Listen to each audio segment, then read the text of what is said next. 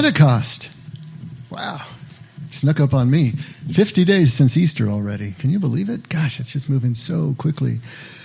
Normally, I do a uh, an actual, you know, Pentecost message dealing with the actual story in, in Acts 4 that Marion read, but today I thought what I'd do is come at it a little obliquely by f- continuing with the red letter study that we've been on. And uh, if it's anyone joining us for the first time, that refers to the red letters in some bible editions the words of jesus their direct quotations are printed in red ink to set them off from the rest of the text. So we've been going through the words of jesus um, not in any kind of particular order more in a thematic group but generally following the, the four gospels in a harmonic way um, from the beginning to the end or at least from the beginning to the sermon on the mount. I don't know if we'll get much past that because it gets pretty lengthy. But um, but today talking about the healings that we're going to be talking about also lended itself to this movement that Pentecost represents. Uh, this movement between head and heart, this movement between thinking about and simply being aware of that constitutes uh, kingdom consciousness, if we can use that term. So, three weeks ago, gosh, it's already been three weeks since we did a red letter study because Mother's Day and whatever we did, oh, 16th anniversary last week. Um, we talked about a tale of two healings. And the two healings were in John 5 and John 9.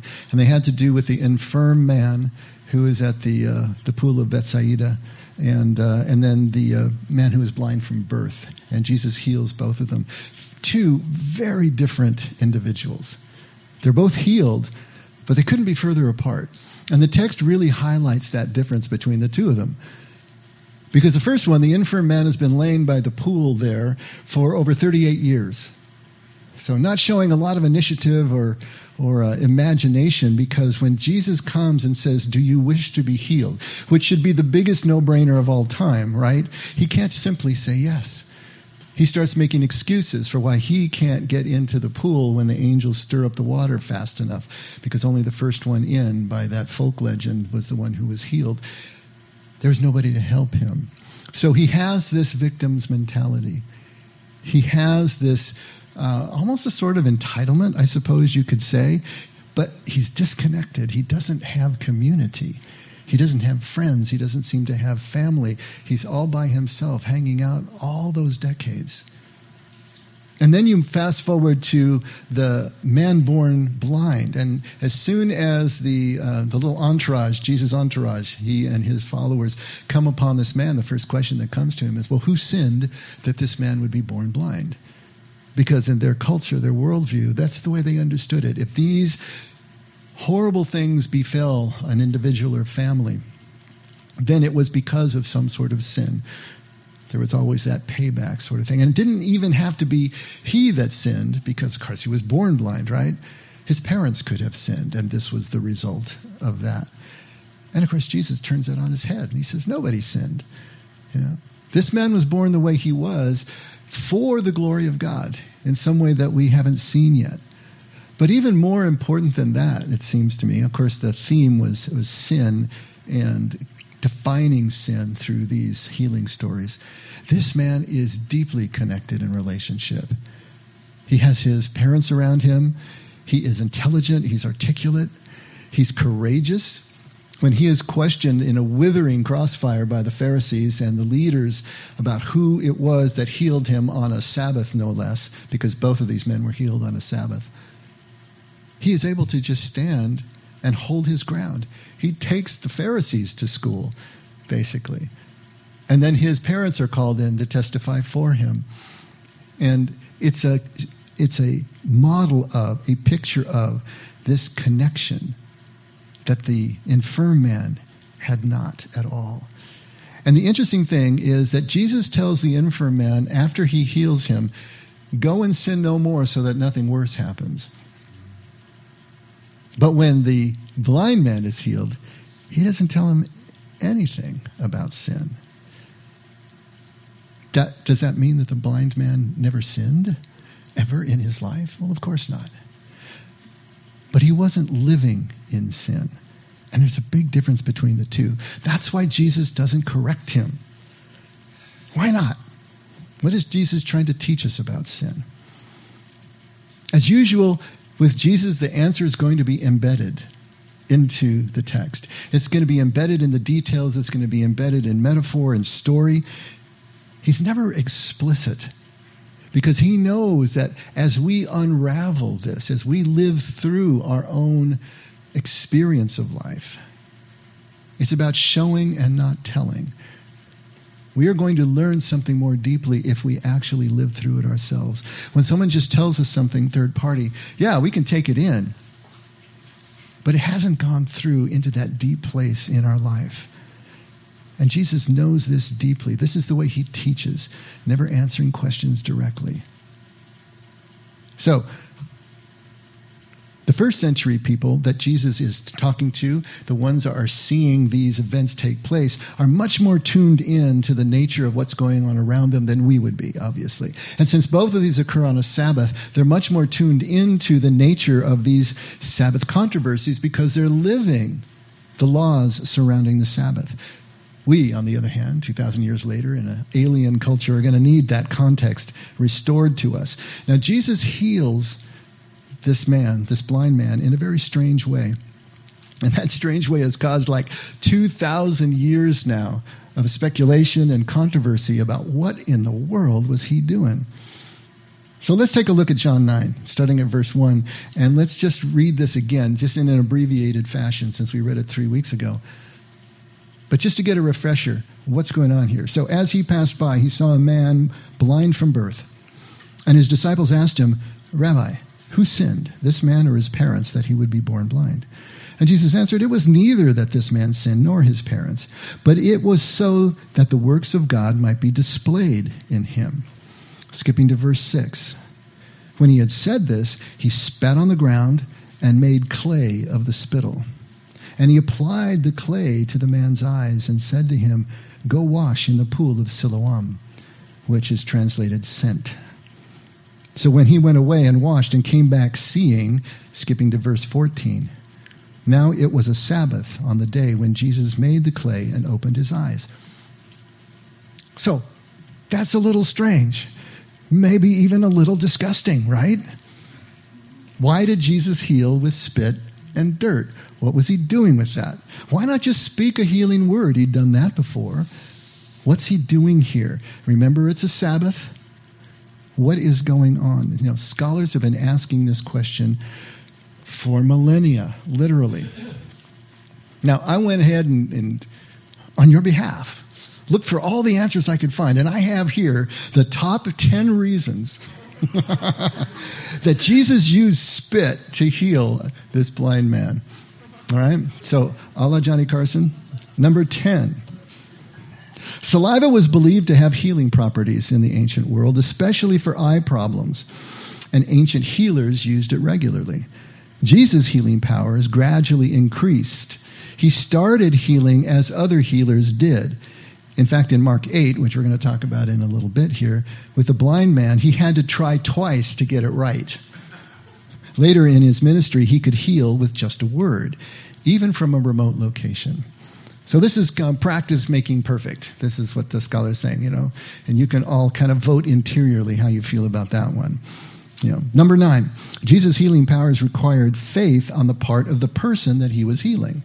If the person had little faith, he used conventional methods to bolster their faith in him. All right, number eight. Just as God's word proceeds out of Jesus' mouth, Jesus' saliva is metaphor for God's power proceeding out of his mouth. So John Chrysostom adds, and he was one of the early church fathers in the fourth century. John Chrysostom adds, Jesus used saliva instead of water to make the clay mud. So neither the waters of Siloam, the pool, nor the earth, the clay, would get credit for the healing. Man is clay. Saliva is word. Jesus is the mixture of humanity living with the word of God. There's a certain elegance to that, huh? And of course, John Chrysostom is, is no slouch. Number seven, Jesus was being kind. If he healed the blind man all at once, the brightness and sudden images would be disturbing or frightening. So he took a more gradual approach. Right? Put the stuff on, go wash, and you know that's going to be a lot more of an ease into. Obviously, the man has never seen in his entire life So there's that. Number seven. Number six, there's a Jewish tradition that the saliva of the firstborn, true heir of a family, had healing properties. Jesus was proving that he was the firstborn of God. Number five, through the common, though the common people believed that saliva had healing properties, the religious leaders considered it religiously impure. Ritually impure. By using it to heal, Jesus was siding with the people against the authorities. A little bit of a stretch. Number four, by healing different ways each time, Jesus was discouraging any belief in the various healing techniques or healing methods themselves, always pointing to God's power.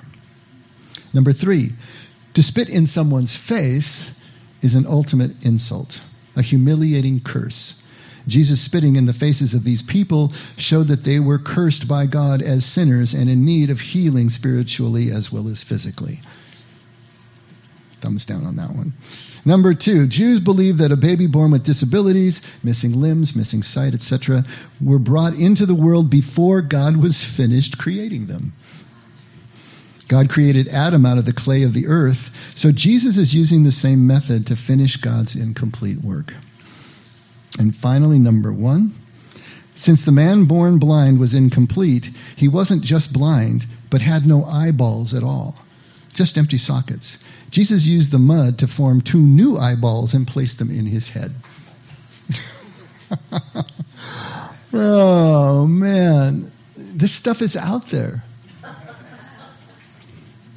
Is any of this correct? Any one of these ten? Do you think it really tells the story of why Jesus used spit and mud or clay to heal? I have no idea. Some are seem kind of plausible, some are kind of elegant, some are just silly. But if we use the principle of Occam's razor, are you familiar with Occam's razor? William of Ockham was a English Franciscan friar and a philosopher back in the 14th through the 15th centuries.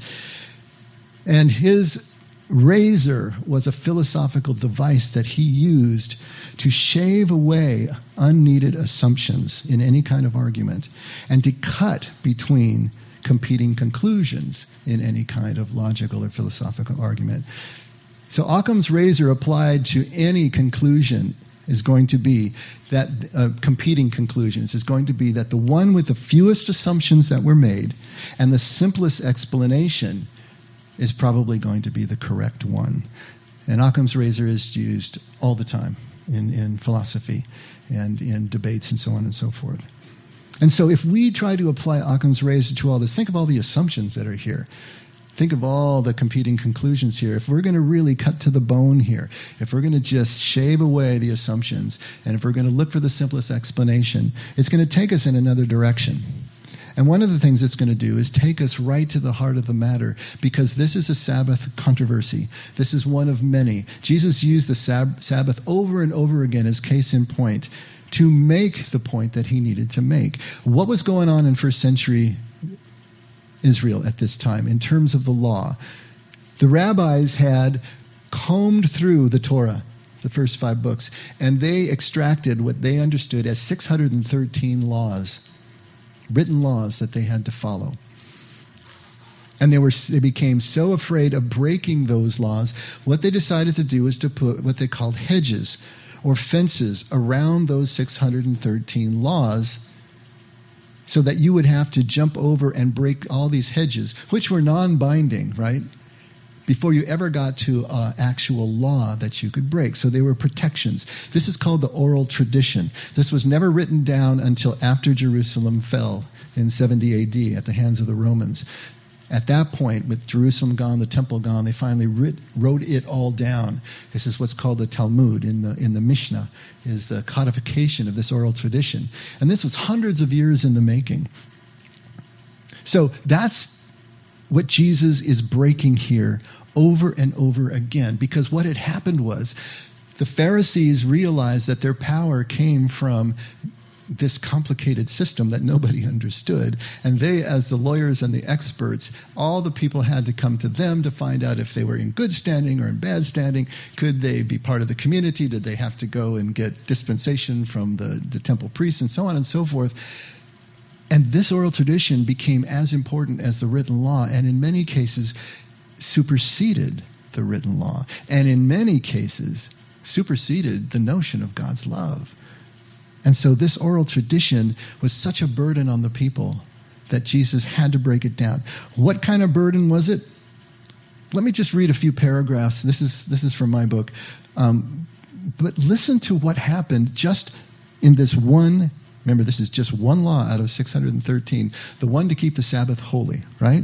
So the fourth of the Ten Commandments is in Exodus 20 states, Remember the Sabbath day to keep it holy. Six days you shall labor and do all your work, but on the seventh day there is a Sabbath of the Lord your God. In it you shall not do any work. That's all it says in the Decalogue. That's all it says in the Ten Commandments. But this commandment is echoed in other places in the Torah with some further details, such as at Exodus 35, verse 2 and 3. For six days work may be done, but on the seventh day you shall have a holy day, a Sabbath of complete rest to the Lord. Whoever does any work on it shall be put to death. Wow. You shall not kindle a fire in any of your dwellings on the Sabbath day. So now we know that kindling a fire is included under servile work. That must not be done on the Sabbath. And we know that death was the official punishment for violation, though it was rarely carried out in ancient times. We have no evidence that it was carried out in ancient times. And when it comes right down to it, what constitutes work? Can I take a walk without breaking a Sabbath? Can my children play? Can we prepare a meal without a fire? Or what if the fire is still burning from the day before? Can I use it? Can I read? Can I carry a book from shelf to chair? Can I write? Can I deal with an emergency such as a broken bone or a hole in the roof? Can I care for my sick child? You see, once the letter of the law has been separated from the spirit or intent of the law, there is no end to the legal questions and permutations and interpretations that arise. The intent of the Sabbath law was simple to provide a time of rest and refreshment, of rededication to God and His purpose. The application of the letter of the law became a nightmare as rabbis of the Pharisaic tradition labored to define just what servile, servile work entailed. The rabbis eventually delineated 39 hedges or fences around the Sabbath law, as we described. 39 categories of activities that would be prohibited on Shabbat, the Sabbath. Again, that idea is if we never break a hedge or a fence, we'll obviously never break a law. That was the whole idea for this, trying to preserve those 613 laws. But these are just 39 categories of work that they've delineated. These 39 categories prohibited work that was either creative or existed or exercised dominion over the environment and were loosely divided into four groups. Activities required to make bread, such as sowing, plowing, reaping, threshing, winnowing, grinding, sifting, kneading, or baking. Activities required to make a garment, such as shearing, washing, beating, dyeing, spinning, or weaving two or more loops of thread, tying, untying, stitching, tearing. Activities required to make leather, trapping, slaughtering, flaying, tanning, scraping, cutting, marking, writing or erasing two or more letters.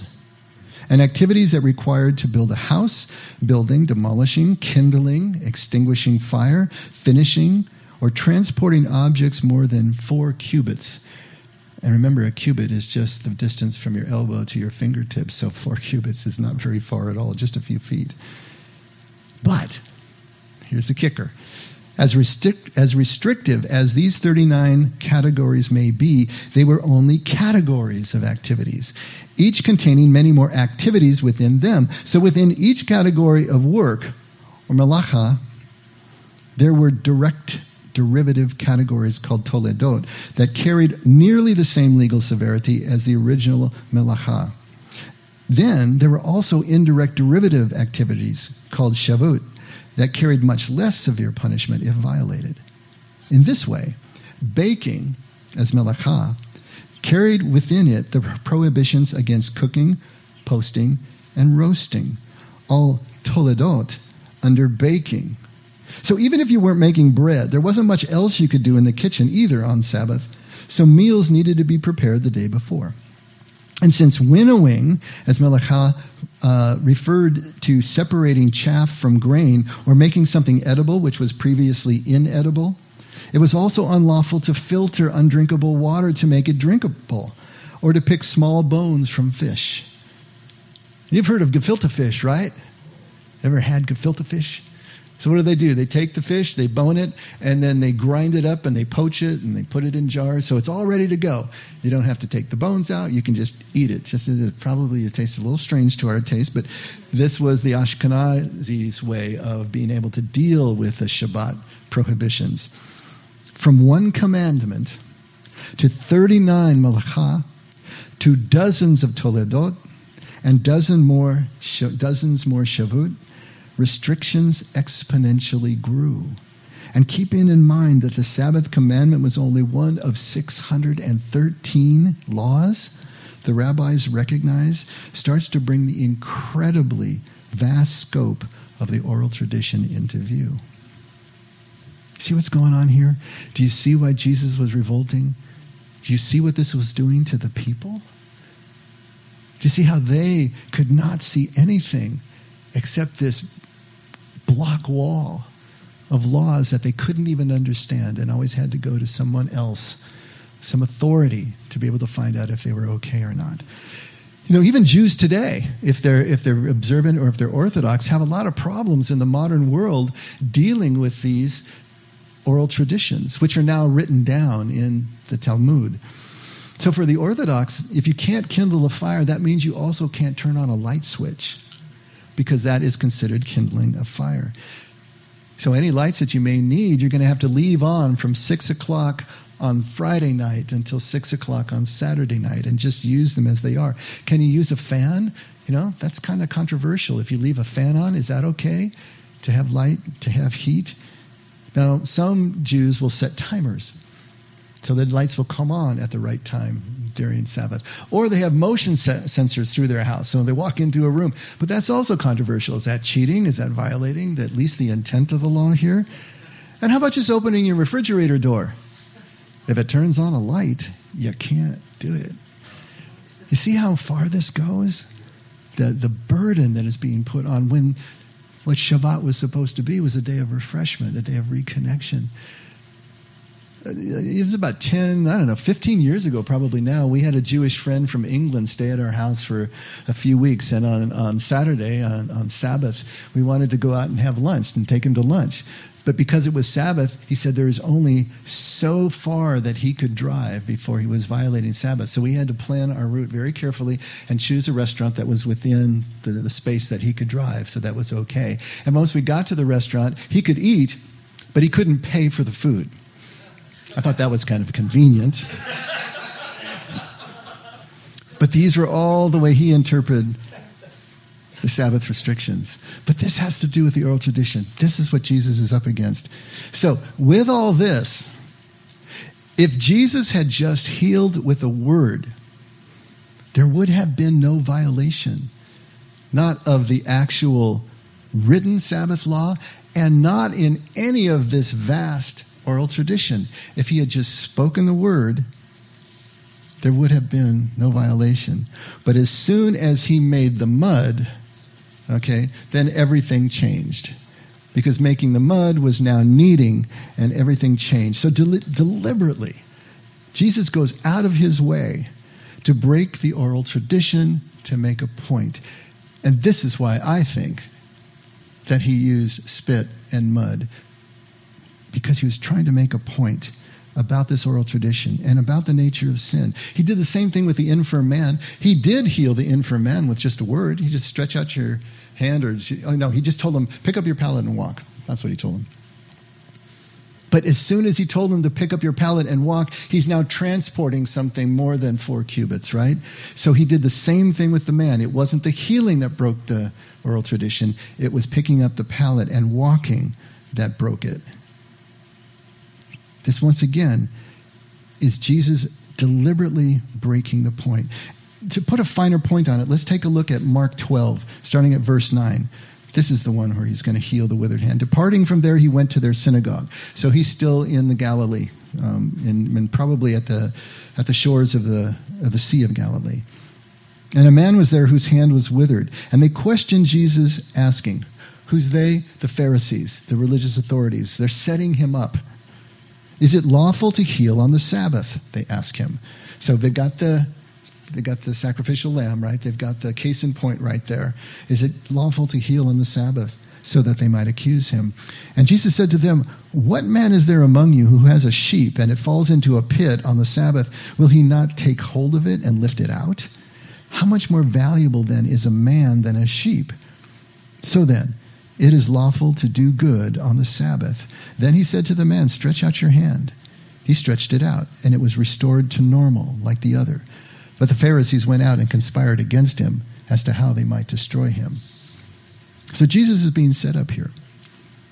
But if you notice, he just healed with the word. He didn't do anything else, right? So that should be no violation, shouldn't it? Now Jesus reminds them that they can rescue their sheep and he uses what's called the Kal Vachomer argument here. And that's literally light and heavy. So if something is true in the light instance, then how much more true is it going to be in the heavy instance? Jesus uses these arguments all the time. It was a, a, a rabbinical teaching technique, you know. So if your sheep is valuable and you're going to take it out of the pit, how much more valuable is a man on Shabbat, right?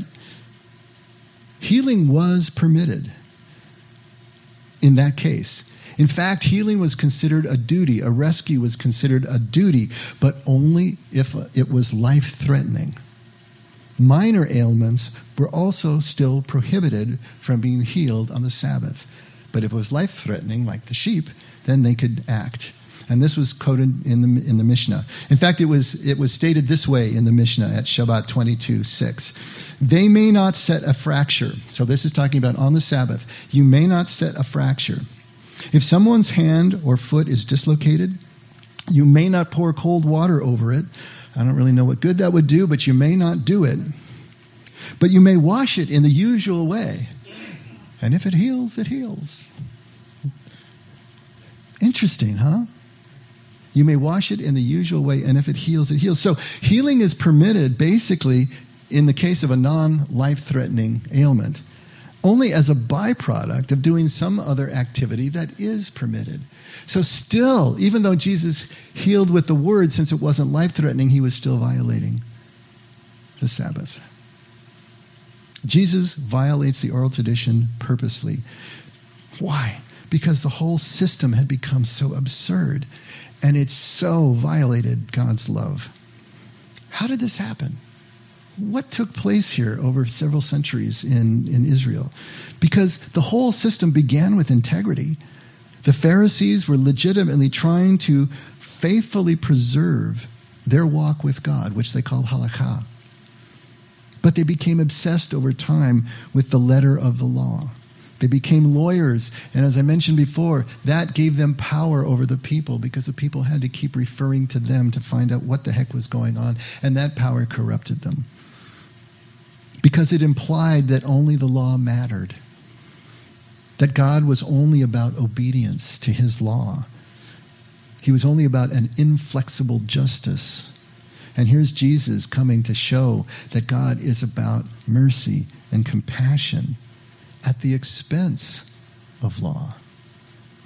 Even as Jesus says, I'm not abolishing the law, but he's reinterpreting it in light of God's love. Now, surely we've evolved past this kind of superstition, right? No, and don't call me Shirley. You know, there's a, a, a, joke we tell about Baptists and Olin that maybe you've heard. Why don't Baptists allow premarital sex? Because it leads to dancing. now, what is dancing? Well, see, sex outside of marriage is written law, right? Red letter law.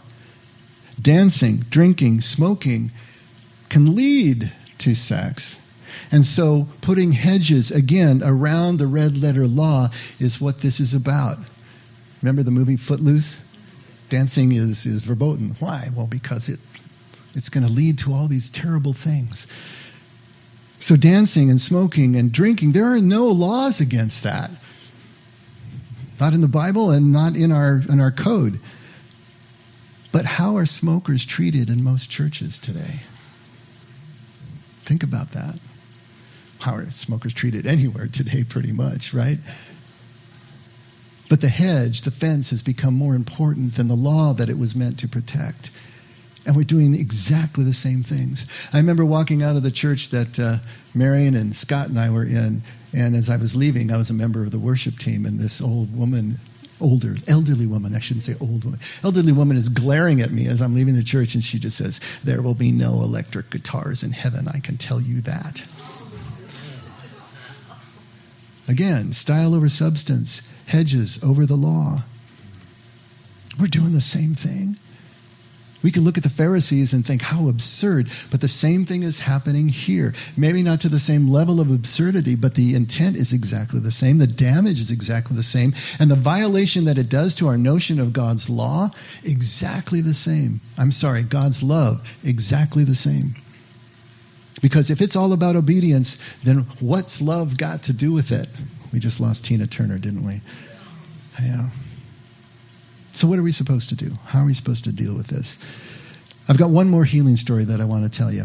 And let's read it, Mark 8, starting at verse 22. And they came to Bethsaida. And they brought a blind man to Jesus and implored him to touch him.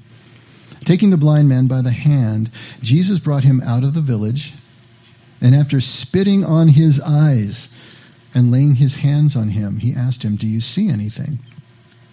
And he looked up and said, I see men, for I see them like trees walking around. Then again, Jesus laid his hands on his eyes, and he looked intently and was restored and began to see everything clearly. And he sent him home, sent him to his home, saying, Do not even enter the village. Jesus was so adamant about not proclaiming what he was doing at this point in his ministry.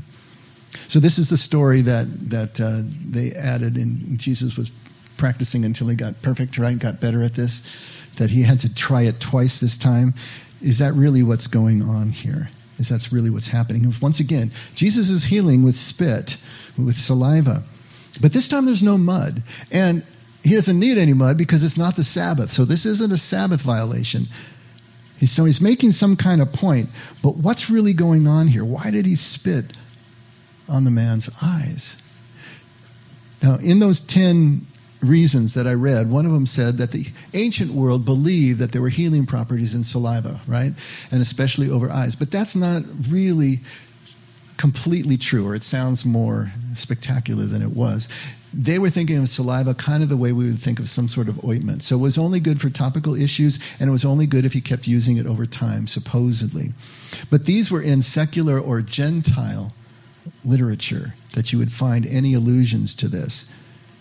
If you go back into the Jewish literature, you don't find any of that. In fact, what you find is that spit, spittle, spitting was always disgraceful.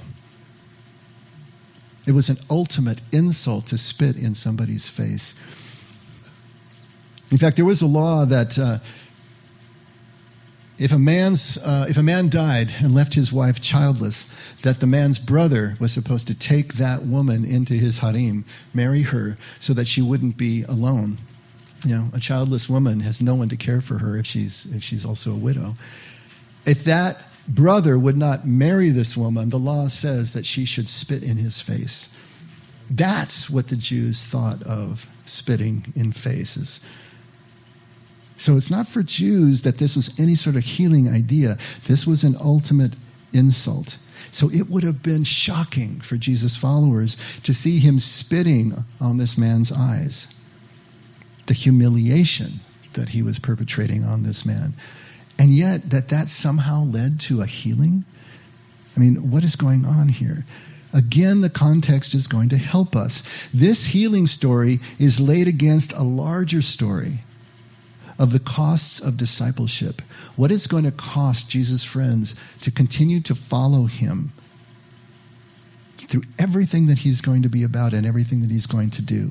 So let's finish to the end of the chapter here, starting at verse 27, still Mark 8.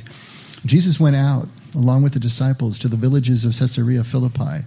This is right after he heals the blind man. And on the way, he questions his disciples and saying to them, Who do people say that I am?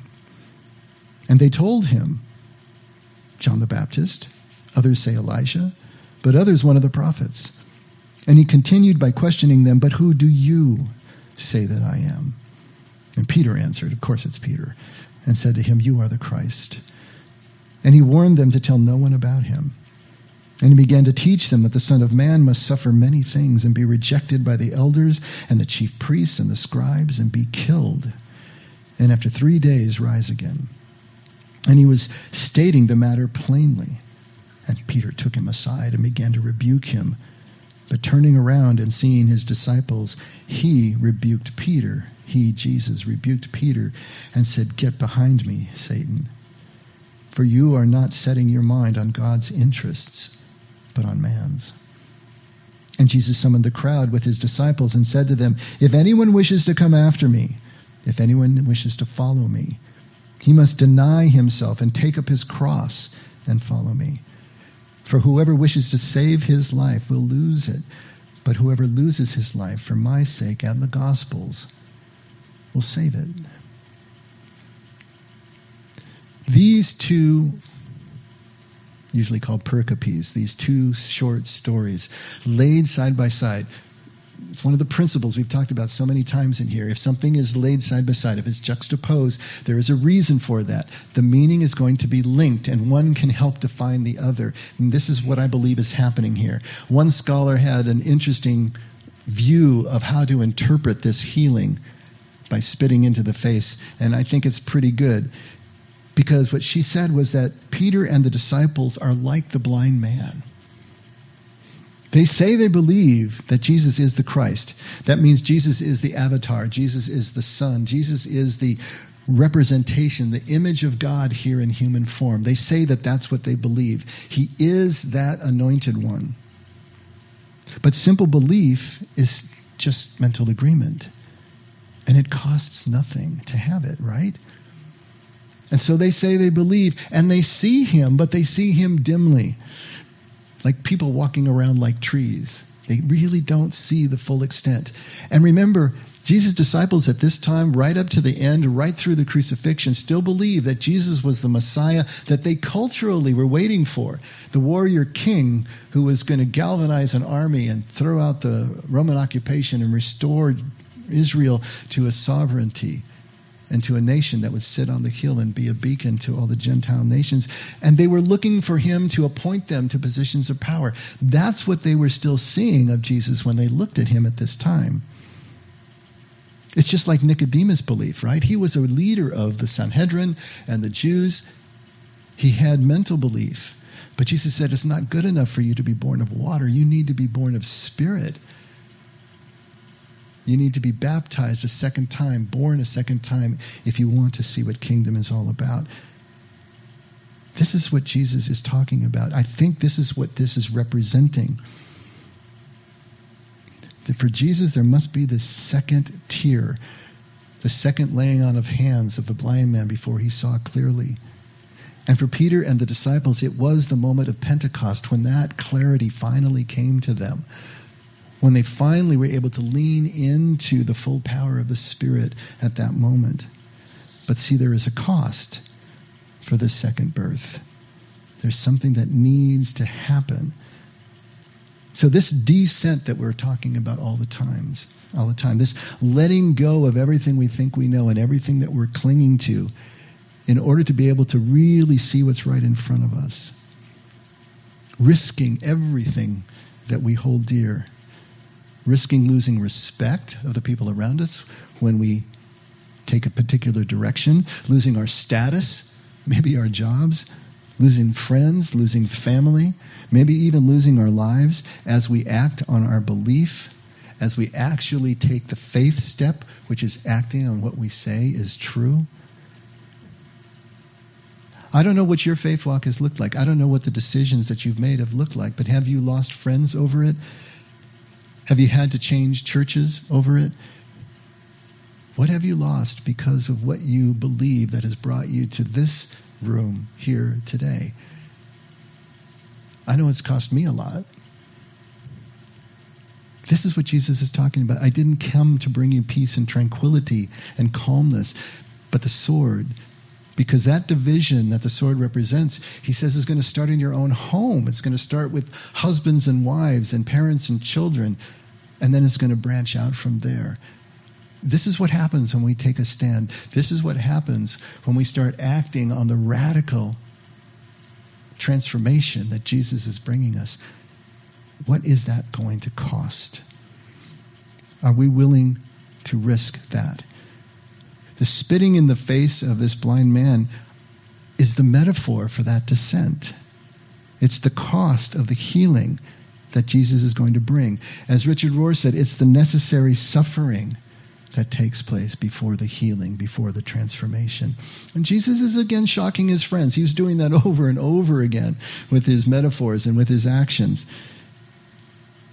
Their ideas of ascent to physical power is what Jesus is putting to rest here. You're going to move into a place of humiliation in terms of the way the people around you look. And they will need to accept the spitting before they can ever see the true nature of Jesus and his ministry and his calling and the God that he is here to represent and to show us. So if we put these healings together, what are they teaching us? What is Jesus showing us? Why did the scripture capture the details that it captured in order for us to be able to glean what's going on? And I think the bottom line here is what Jesus is over and over trying to get across to us is that you cannot obey your way into kingdom. You can't do it. It doesn't work that way. Because simply following law is not going to get you where you need to go. That is an outside in affair. Transformation occurs from the inside out. You can't obey your way into kingdom. You can't obey your way into God's love. We need to stop thinking legally and start thinking relationally before things are going to turn. Because sin is not unlawful behavior. Sin is living in the disconnection and living in the separation of a lack of relationship. That's sin.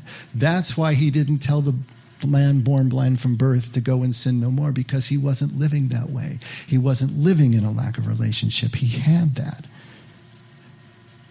To stop sinning is to reconnect, to be restored to relationship, which means to be forgiven, to be restored to the way you were before things broke, to be healed, to be set free. All of that is what stopping sinning means. Now, does that make the law meaningless? Well, of course not. But it's important for us to understand that just like in recovery, abstinence is only the first step to recovery. And obedience is only the first step to kingdom. It's like training wheels on the bike that we need just to get us far enough along the way so that we can shed them and then really fly. There's a huge quantum leap that happens from mere obedience to actual transformation. And Jesus is trying to get us over that hump. That's why he said it's like the wind.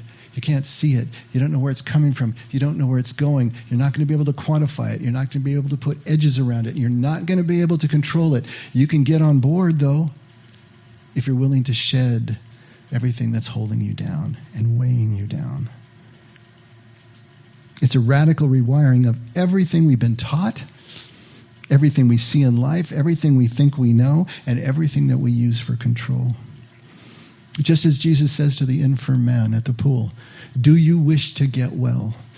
And if we parse that Aramaic, it means, Is it your deepest pleasure? Is it your deepest purpose to live in complete wholeness and healing and connection and unity? Is that what you are about? Yes or no? And when your deepest pleasure in life has become relationship, then obedience becomes just a mere byproduct of your purpose, your meaning, your identity. Your life will look like law, but the obedience is not primary. It's just living your life as you would Live it no matter what, whether anyone's looking or not. Obedience becomes the byproduct, not the ticket in the door. Because in kingdom, your life fulfills the law, not the other way around. And we have always been taught the other way around, and Jesus is trying to flip that as well. Your life will fulfill the law when you are living in the connection, in the healing and forgiveness of kingdom. And this, I believe, is the meaning of Pentecost. This is the moment that Jesus' friends finally experienced in that upper room when the wind blew through and the tongues of fire descended. And they finally realized their eyes were open. They weren't seeing trees anymore, they were seeing clearly because they had finally moved into that space, let go of the control, and started blowing about in the breeze of spirit. And so, this is what we pray for that we will have our Pentecost moment in just the same way. Let's pray.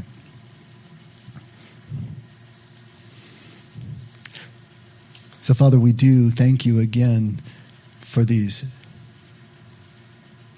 scriptural stories, these lessons that come to us out of the past. And we thank you for the churches who have given us these liturgical cycles that bring us back to these remembrances of what we're really about over and over again each year, year after year. That they are ways that you have spoken to us if we're willing to listen and showing us really what's going on here. So, Father, help us to first think about these things and then let them settle in a deeper place to assimilate. And then finally, when we're ready, to come out in our actions, when we're ready to risk acting on what we say we believe and paying the cost for whatever that may entail, whatever the consequences, but to live as you live, to make the choices that you would make, and to find in our deepest delight and pleasure simply the connection with you, with each other, and with everything that you've created. Take us to our Pentecost moment as soon as possible, Father. And if we've already arrived, deepen that as soon as possible. Thank you, Lord, for your love, connection, and your complete devotion to us. Never let us forget we can only love because you loved us first. And we pray this all in Jesus' name. Amen. Let's all stand.